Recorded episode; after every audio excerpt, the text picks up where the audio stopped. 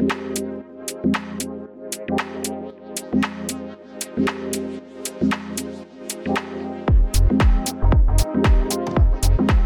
everyone, Duncan Fletcher here, the executive director of PADS, back for another PADS podcast. I'm here with my uh, colleague riding shotgun, Stephanie Thorburn. Stephanie, how you doing?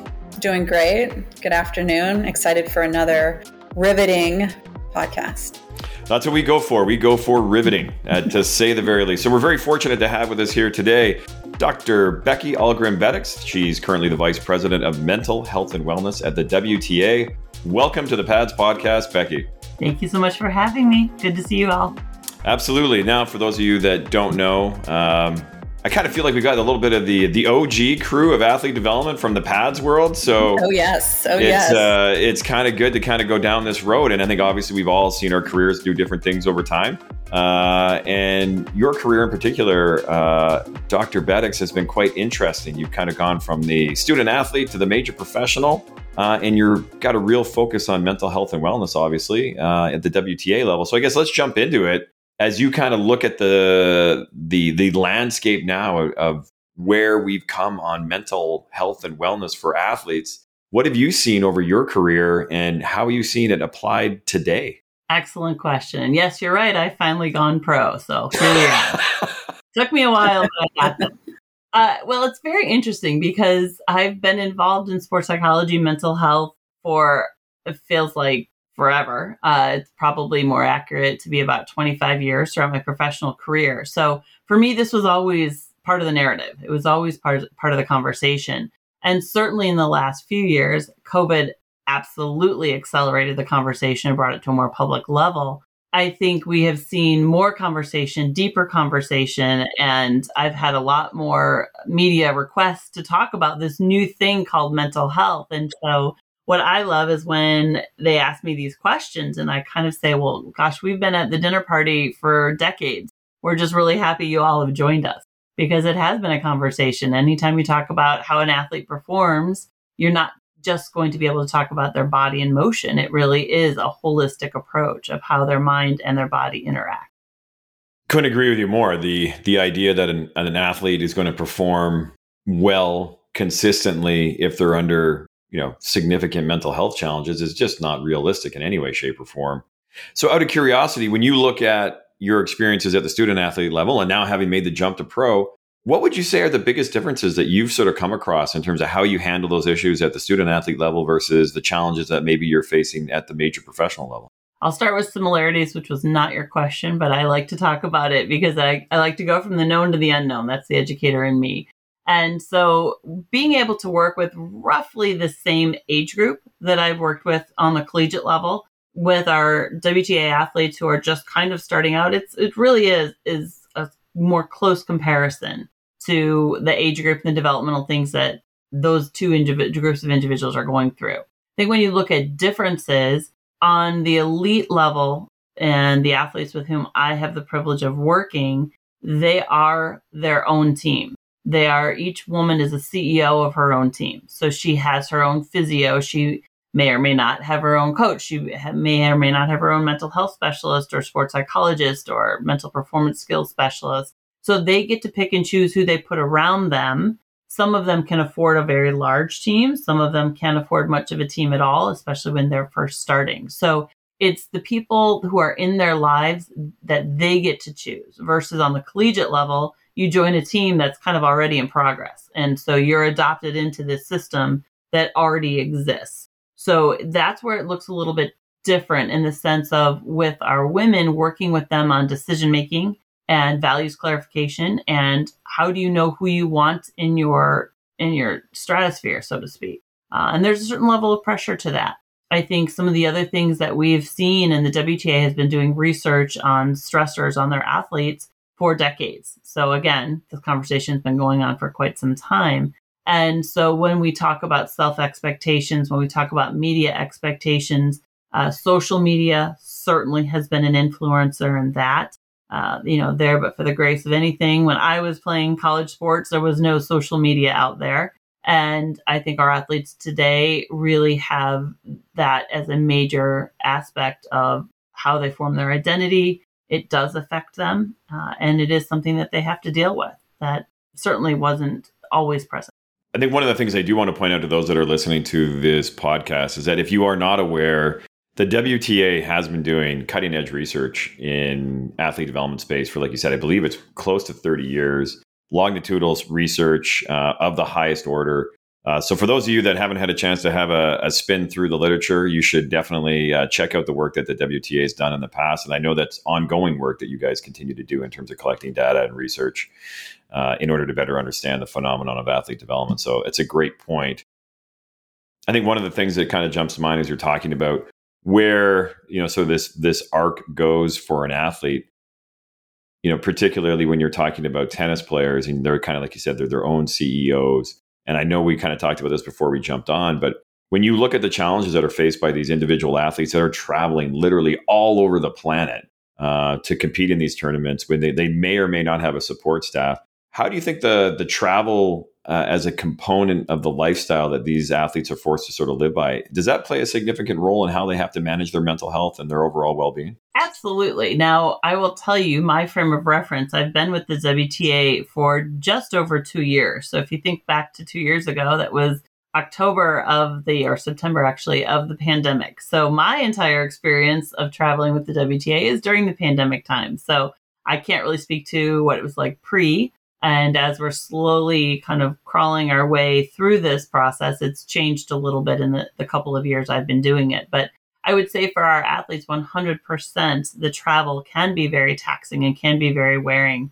When you think about the things that have you uh, kind of boost your mental health, being in a familiar surroundings, having familiar food to eat, having a routine, having structure, those kinds of things that really can aid in being able to be more stable are not as uh, consistent when you're traveling from country to country, week to week. You're in, sleeping in, you know, strange hotel rooms and with strange noises. The wear and tear of travel, whether your luggage gets there or it doesn't. I think every player has at least one spare set of clothes in their carry-on because their bag may or may not get there. Throughout COVID, there was the added stress of are you going to get into a country and are you going to get it back out of the country on the other end? What paperwork do you need? What vaccines do you need? I mean, there was a whole other layer of logistics that had to factor into the time that you spend investing. Um, I can remember, for example, some countries you have to have a negative COVID test to enter within a 24 hours. Some are within 48 hours. Well, if you're traveling somewhere that takes you 24 hours to get there, you have to do a lot of mental math, which is not my strong suit to make sure that you once you made it to that country you could actually get in and you hadn't timed out with your test. So certainly that wear and tear every week is a factor in how they work to stabilize their emotions and, and plan for what they need to do to be able to perform. Becky i know you were interviewed and during the interview you talked about that athletes are humans first. And so you know they're, they're carrying the weight of being an athlete performing at their elite level being televised, you know, all the pressure that comes with it. So for those that are listening that work with these athletes, what can they do to to support them from a holistic approach in in the mental health space since they are, you know, especially, you know, when you came into the the WTA with the COVID and, and that added pressure, what can individuals in this space do to, to support the athletes? Such a great question. And it's as the answers are as varied as the athletes themselves you know, they are individuals. And before any of our athletes ever picked up a tennis racket, as you said, they were daughters, they were sisters, they were somebody's best friend. And so they are humans first and foremost. And one of the things that we really find is well received by the athletes is just being part of the environment. And I realize this is different for different environments and workspaces across the the arena, no pun intended. But when we are on site with our athletes, we eat where they eat. We're at the same hotels where they are. We take transport just like they do. We are just part of the fabric and the environment. Our athletes are very tied into our physio staff. They rely on them quite a bit to make sure that their bodies are feeling and working the way that they need them to do in order to perform. So we do a lot of referrals back and forth between our physio team and our team as well. I think letting them see you as a mental health helping professional as part of their world is, re- if you can, is really, really helpful because we kind of like to say, we borrowed this, this from one of our team members. we like them to to know us before they need us. So the first time that an athlete meets me, I'm not coming to them when they're in crisis or coming to them when I need something from them. But rather it's more, you know, I've seen you around. I know you're part of of and I know you get what we do. So I think that's one thing, just being in the environment. I think secondarily, listening, listening to their experience without assumption, without judgment, even if it's the athlete is starting the same story that you've heard six times, it's the first time they've shared it. So, really making sure that you're listening to how they're interpreting their own experience is key. And then also following up. You know, they have our athletes have a lot of people making a lot of demands of them for their time, for their, you know, energy to be able to perform, to show up. And if we can just be somebody who's there for them, that's really helpful. Um, the way you answered the question in the beginning about being there and kind of not being reactive, I know that your team works heavily on prevention, so that more of that proactive approach. Can you share a little with us, kind of the the methodology behind that that you guys take? Sure. The WTA does physicals. It used to be every other year. Now it's on an annual basis. And so we will do some screenings, fairly high level screenings, stressors that our athletes may be encountering, concerns they may have, their process, you know, cognitions and process of, of thought when they are approaching a match, during the match, after the match. We just kind of get to know a little bit more about them. And it's also an opportunity for us to share our services with them. So we work, you know, usually with our athletes. Mental performance skills really is what com- brings them in the door because they'll say something, oh, I lost my serve, or I, I really feel, you know, the crowd is a lot. That was a big thing as crowds started coming back. You know, you'd played for a year plus with no crowd and you could hear, you know, the, the janitor coughing three courts down as they're sweeping the, the court. And now all of a sudden there's, they're the crowds and they're back and they're close to you and they're loud and there's an adjustment piece to that. So usually that's what brings them in the door. And then uh, we do have our mental health piece as well, where we'll talk with them about, again, their cognitions, their relationships, how they're managing some of these stressors that we have. Uh, we also talk with them what Duncan was referring to with the tour life skills. That's another approach that we use is how are you managing logistics? How are you managing your team? Are you do you have financial folks around you that can help you relieve some of those pressures? We want to make sure that we help them help themselves untie any of these little knots they may have or bigger knots so that they can go and perform in the sport that they want to perform in the best to their ability. Are there, you know, you just kind of mentioned a couple of different things there that you guys provide from a service perspective. Are there other points of emphasis that you guys have right now that you're really trying to key in as it relates to helping your athletes from a mental health perspective? Well, I think I don't know that this is really the answer you're looking for, but I think availability is a key piece to this. So, telehealth, one of the maybe the only benefit to this entire COVID situation has been our athletes' comfort with being able to hop on a telehealth appointment because they're so used to seeing everyone in boxes on their phones. And so being able to, wherever they are in the world or wherever we are in the world, continue a conversation for continuity of care, that's been a really great approach for us to be able to take. So, eh, you know, if, if we see them at this tournament this week, but we want to continue the conversation, but they're going to another tournament and we're going home or another clinician is coming to the tournament where they are, they can continue our conversation.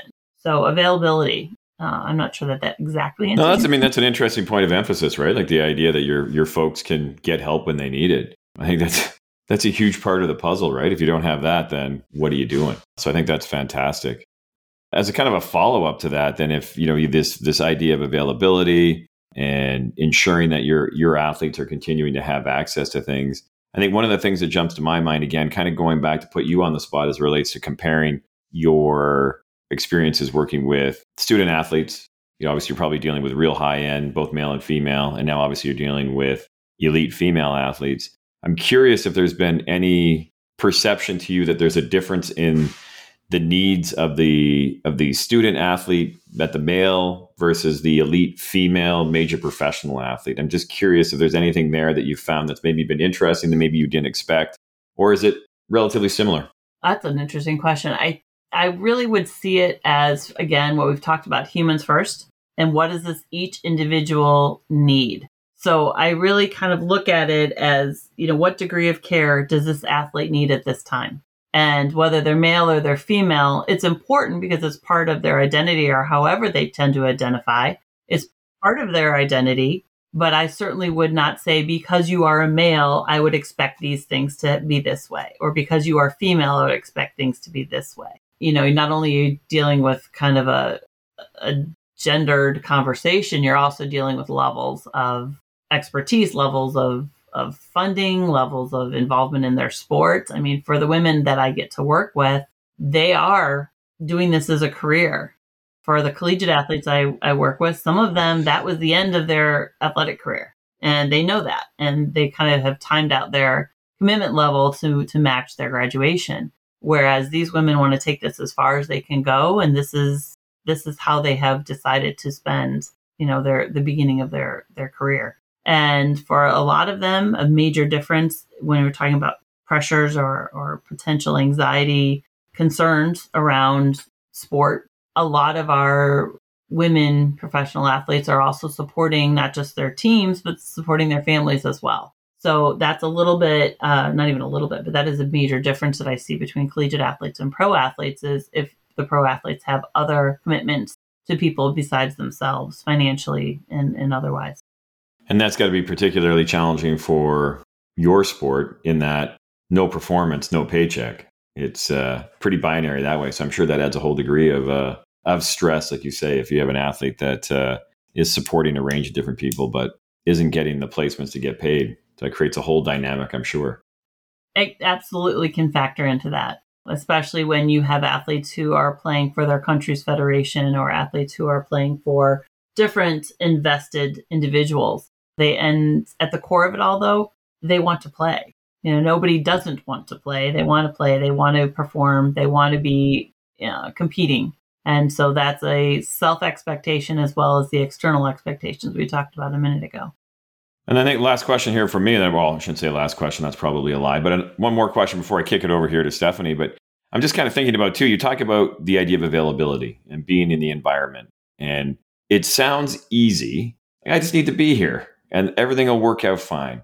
And I'm curious as to how you approach that sort of intentional or conscious idea of if we are going to be here in this environment, how are we going to do this in a way that makes us more welcoming or you know the opportunity for a greater level of engagement with the athlete? What's your approach or the approach that you you have your team take when you're doing that?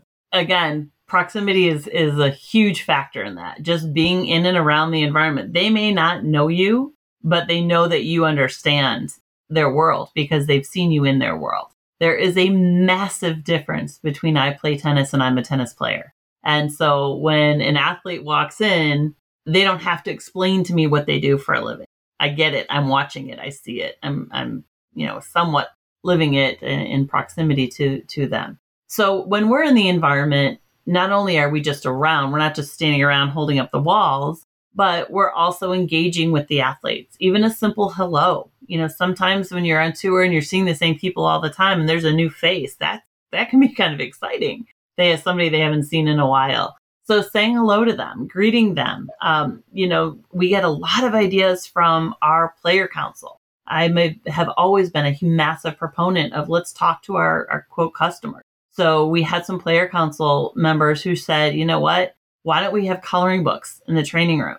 And so we went out and we bought a bunch of coloring books and colored pencils and we put them in the training room with a little sign that said, stay a while, color a page, rip one out, take it on the plane, courtesy of WTA Mental Health. And a small thing like that, it doesn't have to be a big grandiose production, but something small like that has really made a difference. Now they'll bring in the pictures or they'll send a picture of themselves coloring. I always have gummy bears. people will come visit you for a lot of reasons, but gummy bears is pretty universal draw. You know, at the last tournament where I was in Guadalajara, uh, I had a bunch of stickers that I just bought off of, you know, online. And they're all very motivational messages. And a lot of them are female empowerment, but not all. And, you know, it's you grow through what you go through kind of stuff. And, you know, you know, she believed she could, so she did. And I just taped them to my door and said, which message speaks to you? Put a little sign. And the women would come by and grab a sticker and kind of put that on their phone and they'd walk by and they just show me their phone. So small cultural, you know, inroads like that can make a great deal of difference if you're just around and engaged with them. And if they know that they can talk to you for five minutes or talk to you for an hour and both are just fine, that helps too.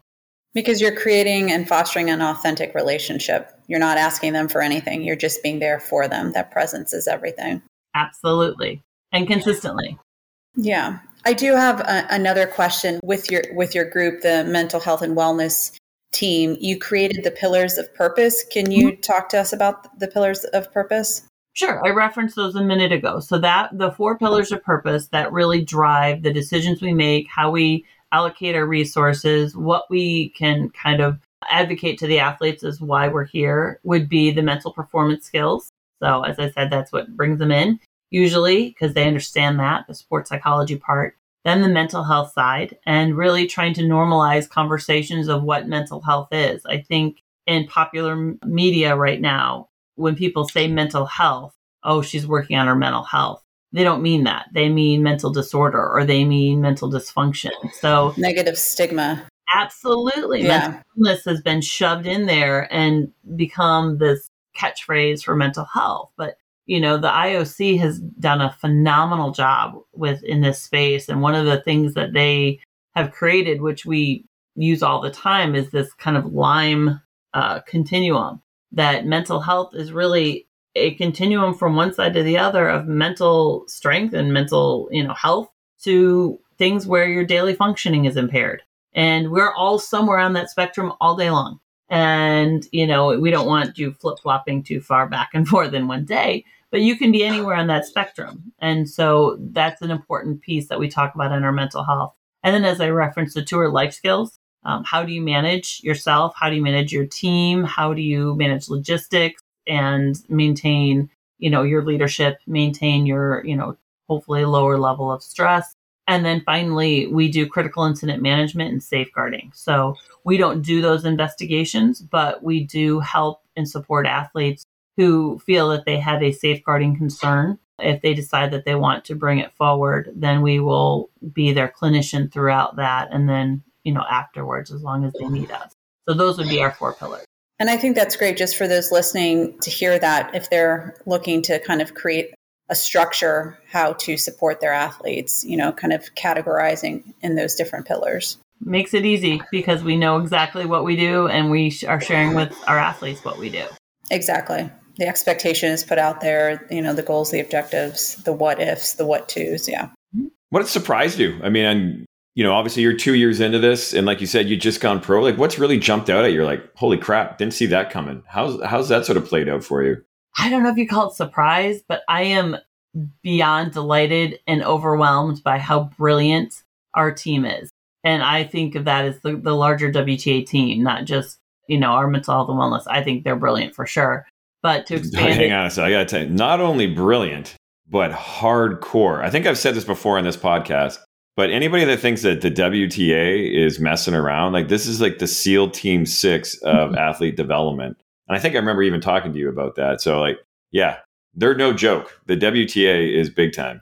You did. And it is. You were exactly right. I think it was before I took the job I was talking to you, and you used that analogy, and it could not fit any better. We descend from all corners of the earth, and we are on site for, you know, anywhere from one to three weeks and then when that trophy is hoisted, it's like we were never there the next day. So, you know, just the brilliance and the diversity of thought of our team.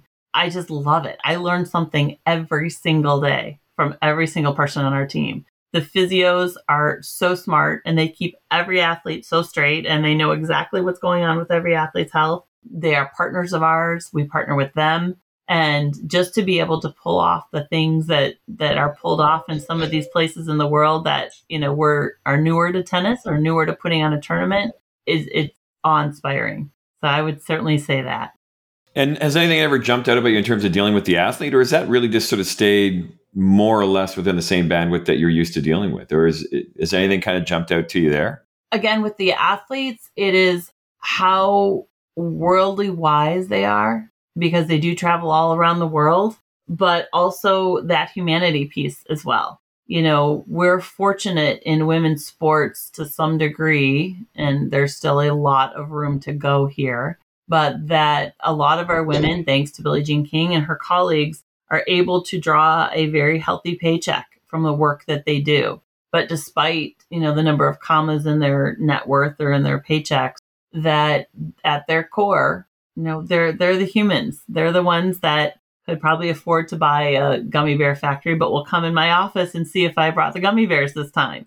And you know, it, it's it's been a really great thing to see that they really, you know, in a large part, really are enjoying what they're doing and really want to be part of that environment. You know, that we don't have the prima donnas, we don't have the folks who are untouchable, that they are appreciative of the things that we're doing for them as well. They're pretty amazing people. Absolutely. I mean, like uh, the the mindset required to be successful as an individual athlete in a sport that requires you to be global, I think, is is is really interesting. And I think that's kind of one of the things I wanted to ask you too. Is that now you've kind of got this snapshot of where things stand as relates to you know your, your last experience in this pandemic and in two years working at the professional level. Where do you see mental health for major professional athletes going over the coming years? Do you sort of have a an idea of where you want to see it go, or where do you think the industry is going in terms of its relationship to understanding how to interact with their athletes around their mental wellness? I love the fact that we're having more conversations. It's not a fad though. And so I'd love to see the conversations continuing and ways to get ahead of some things and be preventative and do more screenings and have it just be a normal part of your checkup every year.